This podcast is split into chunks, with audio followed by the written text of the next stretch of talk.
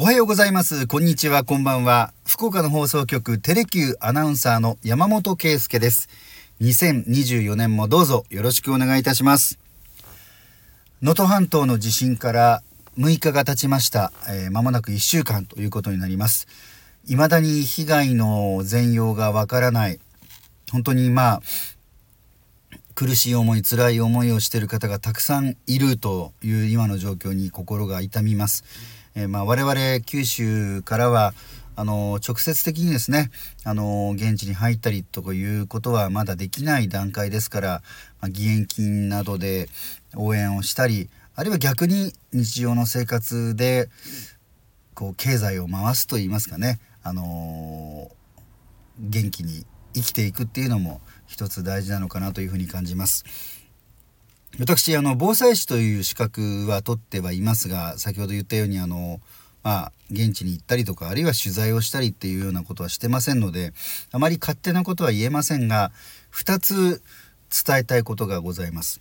で一つはやはり今回なかなか物資が届かない、えーこの点ですね。あの備蓄備えっていうものはだいたい3日間3日分は用意しましょうというふうに、えー一般的には言われています。でこれはだいたい現代の日本の場合、えー過去の災害を検証しても、え3日程度経つと、えー救援物資が届くというケースが多いために、まあ、家族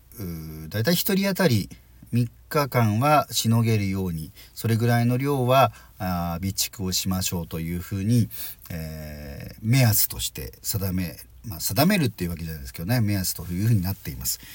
まあ、今回しかしそれが、えー通用しませんでした。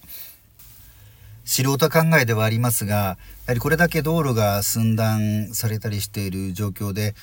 もうとにかくもうありとあらゆるヘリコプターそれから実証実験中であってもこう宅配用のドローンとかそういったものを大集結させて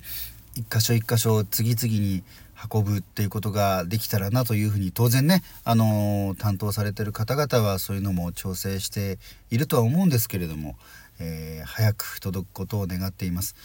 えそれからもう一つは広域避難遠く離れたところへの避難、えー2011年の東日本大震災の時はあの私も佐賀県武雄市に取材に行ったんですがホテルや旅館があ避難場所として、えー受け入れますよというような動き九州でもありました。えーとすでに今回も行政が、えー公営住宅の空き部屋をですね、えー提供するっていうのがあります。これはどちらかというとこう仮住まいという感じなんですが、まあ、どもっとその前の段階としてとにかく避難所をもっと離れた場所に変更するというような、まあ、集団広域避難こういったところがですね、まあ、これも当然あのー調整等々はされてると思うんですけれども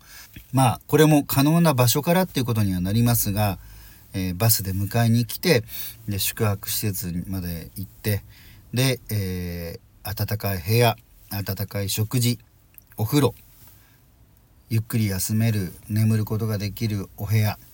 えーそういったところで体を休めるっていうのをねもうとにかく早く、えー実現できたらいいなというふうに思っています。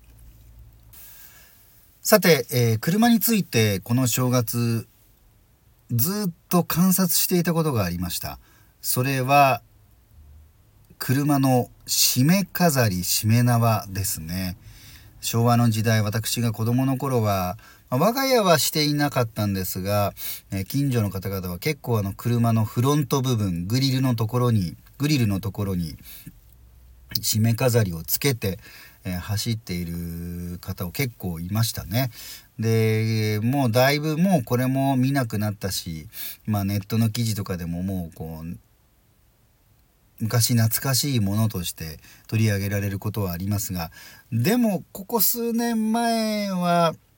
1台2台見かけておおって本当にこうレアキャラのように驚いていたんですがついにこの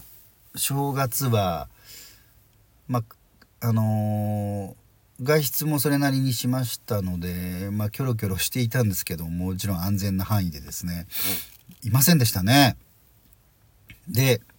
えー、インターネット通販サイトの大手のところ複数で、まあ、調べてみても、まあ、車用っていうのもないんですね。で締め飾り締め縄のコンパクトなものあるいはリース型輪っかのもの。これにあのー、商品名とか説明文の中に自動車車って書いてあって、まあ、それにつけてもいいですよっていうような形でしかなくて、まあ、車の締め飾りっていうのは、まあ、ほぼもうほぼないんだなというふうに思いました、まあ、もしかしたらちょっとあの気づくのが遅かったんで行ってないんですが、まあ、年末のカー用品店には少し取り扱ってあるいるのかもしれませんね。ではまた次回です。you